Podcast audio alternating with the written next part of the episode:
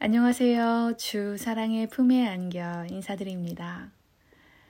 저는 지금 제가 좋아하는 카페에 있습니다.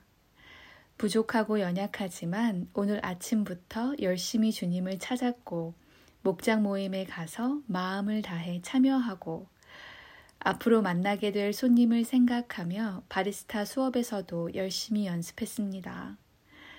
그래서 저녁을 맞이하기 전에 살짝 틈을 내어 제 영혼에게 상을 주려고 좋아하는 카페에 잠시 들렀습니다. 상을 받고 있으니 자연스럽게 그 구절이 또 생각납니다. 야고보서 1장 17절 말씀입니다. 온갖 좋은 선물과 모든 완전한 은사는 위에서 곧 빛들을 지으신 아버지께로부터 내려오나니 모든 좋은 것들과 선한 것들은 하나님께로부터 옵니다. 오직 하나님만이 우리에게 선하고 좋은 것들을 베풀어 주실 수 있는 분이십니다. 궁금해집니다. 모든 좋은 것들을 주시는 하나님을 왜 빛의 아버지라고 하셨을까? 사랑의 아버지, 공의의 아버지, 은혜의 아버지, 이렇게 표현해도 좋았을 텐데 말이죠. 빛의 아버지가 제 눈에 들어옵니다. 제일 먼저 떠오르는 생각은 요한 1서 말씀입니다. 요한 1서 1장 5절 말씀입니다. 하나님은 빛이시라 그에게는 어둠이 조금도 없으시다는 것이니라. 하나님은 빛이시고 또 야고보서 말씀처럼 빛들의 아버지이시니 빛을 만드시는 분이십니다. 우리 눈에 보이는 빛과 우리 안에 있는 빛이겠죠? 하나님은 빛이시라. 그 다음 구절부터 요한일서 1장 끝까지 빛의 역할에 대해 말씀해 주십니다. 만일 우리가 하나님과 사귐이 있다 하고 어둠에 행하면 거짓말을 하고 진리를 행하지 아니함이거니와 그가 빛 가운데 계신 것 같이 우리도 빛 가운데 행하면 우리가 서로 사귐이 있고 그 아들 예수의 피가 우리를 모든 죄에서 깨끗하게 하실 것이요. 만일 우리가 죄가 없다고 말하면 스스로 속이고 또 진리가 우리 속에 있지 아니할 것이요. 만일 우리가 우리 죄를 자백하면 그는 미쁘시고 의로우사 우리 죄를 사하시며 우리를 모든 불의에서 깨끗하게 하실 것이요. 만일 우리가 범죄하지 아니하였다 하면 하나님을 거짓말하는 이로 만드는 것이니 또한 그의 말씀이 우리 속에 있지 아니하리라. 빛의 궁극적인 역할은 어둠 속에 비춰서 그 속에 무엇이 있는지 보여주는 것입니다. 하나님을 믿는 사람들은 하나님의 빛이 우리 안에 비춰지고 있다고 말씀하십니다. 하나님의 빛이 우리 안에 비출 때 우리는 우리 속에 있는 것들을 보게 됩니다. 우리의 마음과 생각과 기억 속에 무엇들이 있는지 알 수 있도록 빛으로 비춰주십니다. 지금 하나님의 빛으로 우리의 마음 속을 비춰보면 좋겠습니다. 무엇이 보일까요? 무엇이 보이시나요? 좋은 것들도 보입니다. 부족하지만 하나님을 사랑하고 사람들을 사랑하는 마음이 보입니다.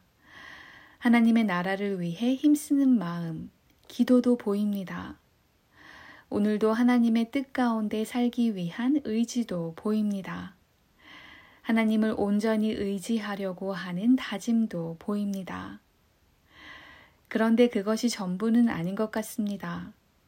별로 보고 싶지 않은 것들도 보입니다. 시기하는 마음, 집착하는 마음, 불신하는 마음, 용서하지 못하는 마음, 용납하지 못하는 마음, 안식하지 못하고 분주한 마음, 하나님 대신 나와 세상을 바라볼 때 생기는 건강하지 않은 감정들도 보입니다. 후회하는 마음, 찔리는 마음, 미움, 분노, 화, 세상적인 욕구 등등등. 8절에서 말씀하신 것처럼 제가 방금 나열한 것들 중에 한두 개 이상 속하지 않았다고 자부할 수 있는 사람은 없다고 생각합니다. 만일 우리가 죄가 없다고 말하면 스스로 속이고 또 진리가 우리 속에 있지 아니할 것이요. 하지만 하나님께서 빛으로서의 일하심은 우리의 죄를 드러내는 것에서 끝내시지 않습니다.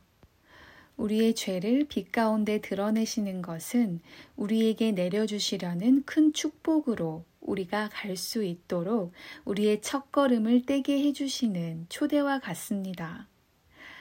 7절에서 말씀하신 것처럼 그가 빛 가운데 계신 것 같이 우리도 빛 가운데 행하면 우리가 서로 사귐이 있고 그 아들 예수의 피가 우리를 모든 죄에서 깨끗하게 하실 것이요. 빛은 우리가 예수님께로 갈 수 있게 해주십니다. 빛의 역할로 인해 우리 안에 크고 작은 죄를 알게 되어 부끄럽고 죄책감에 사로잡힐 수 있으나 빛은 예수님의 보혈로 우리의 모든 죄가 깨끗하게 씻김을 받을 수 있도록 인도하십니다. 우리가 해야 할 일은 딱 한 가지입니다. 구절 말씀처럼 예수님 앞에 우리의 죄를 고백하는 것입니다. 만일 우리가 우리 죄를 자백하면 그는 미쁘시고 의로우사 우리 죄를 사하시며 우리를 모든 불의에서 깨끗하게 하실 것이요. 깨끗해지다. 하얀 옷을 입고 나갔다가 김치 국물이나 커피를 쏟아서 그 옷에 얼룩이 졌습니다. 너무 보기 흉합니다.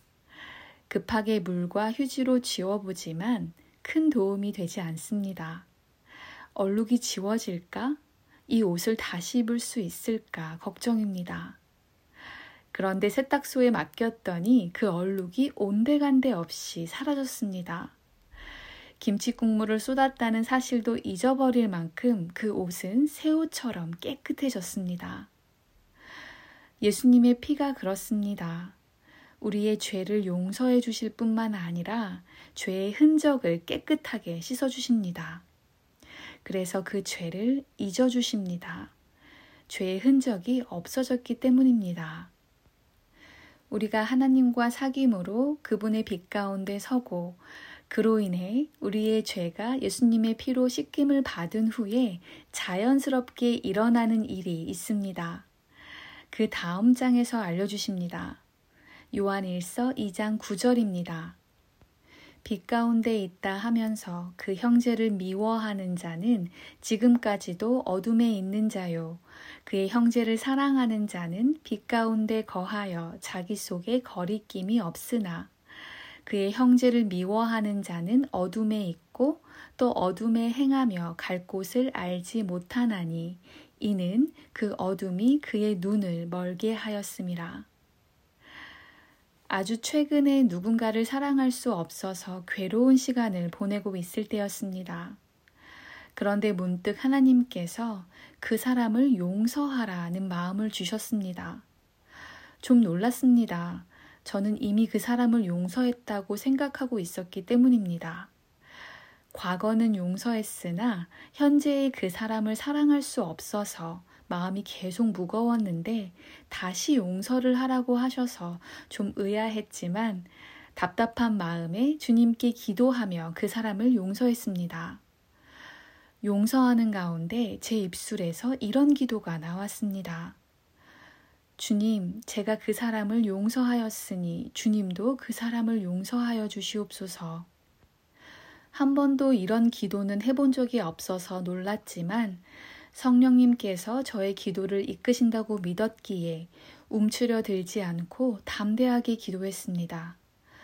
주님, 제가 용서하였습니다. 그러니 주님께서도 그 사람을 용서해 주십시오. 답답하고 무거웠던 무언가가 사라지는 느낌을 받았습니다. 가벼워졌습니다. 그 사람을 용서함으로 제 안에 있던 분노, 상처, 쓴뿌리, 모든 안 좋은 것들이 씻김을 받은 느낌이었습니다. 전에도 용서는 끊임없이 했으나 내 속에 어려운 것들은 계속해서 내 안에 있었구나. 이런 생각이 들었습니다. 오늘에서야 드디어 내 속에 안 좋은 것들이 그 사람을 용서함으로 씻김을 받았구나 생각했습니다. 저뿐만 아니라 하나님께서도 그 사람을 용서하셨다고 믿는 믿음으로 제 속에 있는 것들이 씻김을 받은 것 같습니다. 바로 그 순간 주님께서 저에게 이렇게 물으시는 것 같았습니다. 이제 무엇을 하겠느냐? 다음은 무엇이냐? 제 입가에 미소가 지어졌습니다. 주님, 그 다음은 사랑밖에 할 게 없네요. 사랑해야죠. 사랑하겠습니다. 이젠 사랑밖에 할 수 있는 일이 없습니다. 하지만 주님의 방법으로 사랑하겠습니다. 저를 한 발 한 발 인도하여 주시옵소서. 제 방식과 제 생각이 아닌 주님의 방법과 뜻으로 사랑하고자 합니다. 이제 이해가 갑니다. 왜 가장 좋은 선물과 은사를 주시는 하나님을 빛들의 아버지라고 하셨는지.